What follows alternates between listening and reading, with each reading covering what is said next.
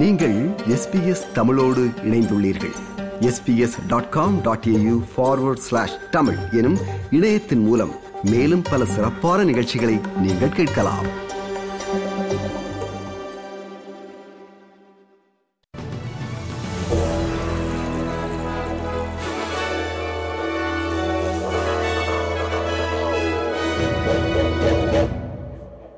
வணக்கம். இன்று டிசம்பர் மாதம் பன்னிரெண்டாம் திகதி திங்கட்கிழமை ஆஸ்திரேலிய செய்திகள் வாசிப்பவர் ரேணுகா துரைசிங்கம்.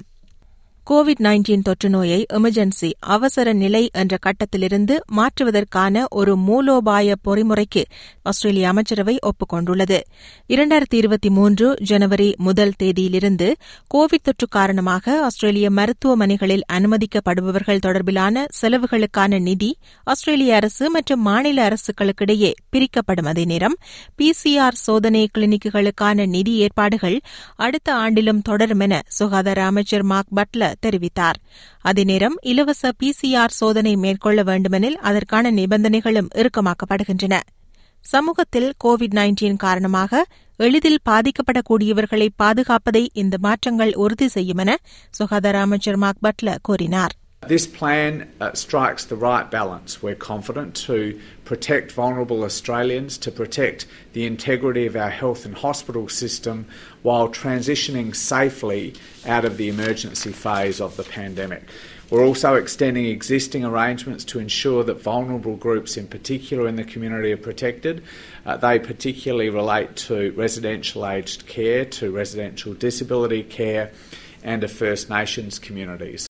இரண்டாயிரத்தி இருபத்தி மூன்றாம் ஆண்டிற்கான புதிய கோவிட் நிர்வாக திட்டத்தை அரசு வெளியிட்டதை தொடர்ந்து கருத்து வெளியிட்டுள்ள நாட்டின் தலைமை மருத்துவ அதிகாரி போல் கெலி கொரோனா வைரஸின் அச்சுறுத்தல் சில காலத்திற்கு வாழ்க்கையின் ஒரு பகுதியாக இருக்கக்கூடும் என்று தெரிவித்துள்ளார். சுவாச நோய்களை ஏற்படுத்தும் ஏனைய வைரஸ்களுக்கு ஒத்த அணுகுமுறையை பயன்படுத்தி கோவிட் நைன்டீனை நிர்வகிப்பதற்கு ஆஸ்திரேலியா தயாராகிவிட்டது என அவர் தெரிவித்தார். ஆனால் கோவிட் பெருந்தொற்று முடிவடைவதற்கு இன்னும் நீண்ட காலம் உள்ளது எனவும் குறைந்தது அடுத்த இரண்டு ஆண்டுகளுக்கு அதிக கோவிட் அலைகள் தாக்கலாம் எனவும் தலைமை மருத்துவ அதிகாரி போல் கெலி குறிப்பிட்டார். லேபர் அரசின் புதிய கிரீன் இன்வெஸ்ட்மெண்ட் விதிகளின் கீழ் காலநிலை மாற்றம் தொடர்பிலான பாதிப்புகளை நிவர்த்தி செய்வதற்காக மேற்கொள்ளப்படும் முயற்சிகள் குறித்த தகவல்களை வெளியிடுமாறு பெரு வணிகங்கள் கட்டாயப்படுத்தப்படும்.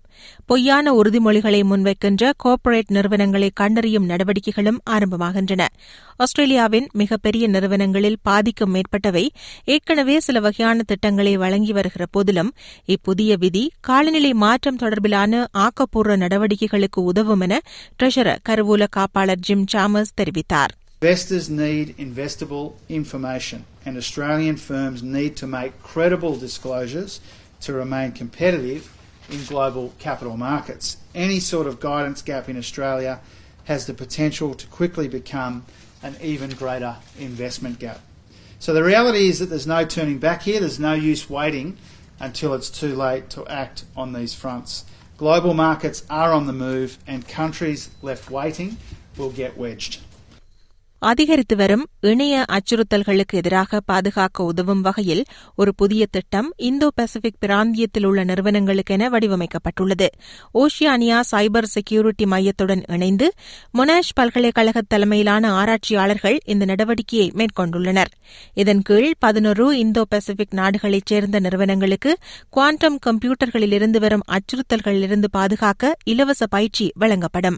இதுபோன்ற ஒரு திட்டத்தின் தேவை முன்பை விட இப்போது அதிகமாக உள்ளதாக இத்திட்டத்தின் இணை பேராசிரியர் ரான் ஸ்டென்ஃபீல்ட் கூறினார் In our new Monash University program, funded by the U.S. Department of State, we will train organizations and government entities in the Indo-Pacific countries to protect against cyber attacks from quantum computers. And this is a completely free program for participating nations.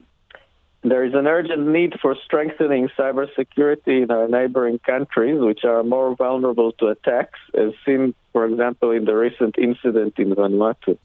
ஆயிரக்கணக்கான வாடிக்கையாளர்களின் தரவுகளை தவறுதலாக ஆன்லைனில் வெளியிட்டமை தொடர்பில் தொலைத்தொடர்பு நிறுவனமான Telstra மன்னிப்பு கோரியுள்ள நிலையில் இதுகுறித்த விமர்சனங்கள் தொடர்கின்றன. பல வாடிக்கையாளர்களின் பெயர்கள் எண்கள் மற்றும் முகவரிகள் தவறுதலாக ஆன்லைனில் வெளியிடப்பட்டிருந்த பின்னணியில் மன்னிப்பு கேட்பது மட்டும் போதுமானதல்ல என்று கூறுகிறார் மெல்பர்ன் பல்கலைக்கழகத்தின் இணை பேராசிரியர் dhobi மரே. I think it's great that Telstra has apologised to its customers, although we've got to remember that these are customers who have chosen not to have their name, address, or phone number listed. And so they're probably quite vulnerable already.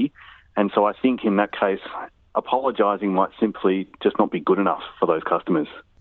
வனுவாட்டுவிற்கான உத்தியோகபூர்வ பயணத்தை மேற்கொண்டுள்ள ஆஸ்திரேலிய வெளியுறவு அமைச்சர் பெனி வாங் அங்குள்ள பூர்வீக குடிமக்களுடன் ஆஸ்திரேலியாவின் உறவை வலுப்படுத்துவதன் முக்கியத்துவத்தை கோடிட்டு காட்டியுள்ளார் நீ வன்வாட்டு பூர்வீக குடிமக்களின் ஆலோசனைக் குழு தலைவர்கள் மத்தியில் உரையாற்றிய அமைச்சர் வாங் உலகெங்கிலும் உள்ள முதற்குடிகளின் அறிவு மற்றும் கலாச்சாரங்களை கேட்பதன் முக்கியத்துவத்தை பற்றி பேசினார் in these next few years is to deepen the links between Ni Vanuatu and the Aboriginal Torres Strait Islander and Australian South Sea Islander communities.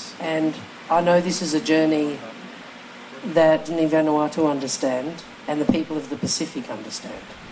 To our way of thinking, we honoured our shared history by working together for a better future.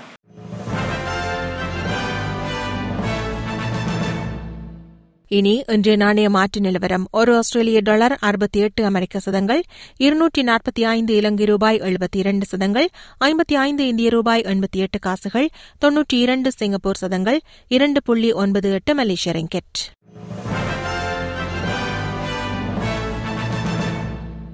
நிறைவாக நாளைய வானிலை முன் அறிவித்தல் Perth மேகமூட்டமாக இருக்கும் இருபத்தி ஏழு Celsius அட்லைடு மழை இருபது செல்சியஸ் மெல்பர்ன் மதியம் மழை தோறும் பதினேழு செல்சியஸ் ஹோபார்ட் மழை பதினேழு செல்சியஸ் கேன்பரா மேகமூட்டமாக இருக்கும் பத்தொன்பது செல்சியஸ் சிட்னி வெயில் இருபத்தி ஏழு செல்சியஸ் பிரிஸ்பர்ன் மழை தோறும் இருபத்தி ஒன்பது செல்சியஸ் டாவின் மழை தோறும் புயலடிக்க வாய்ப்பிருக்கிறது முப்பத்தி நான்கு செல்சியஸ்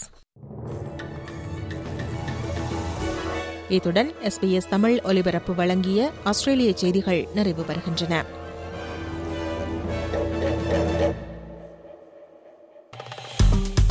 விருப்பம் பகிர்வு கருத்து பதிவு. லைக் ஷேர் காமெண்ட் எஸ்பிஎஸ் தமிழின் ஃபேஸ்புக்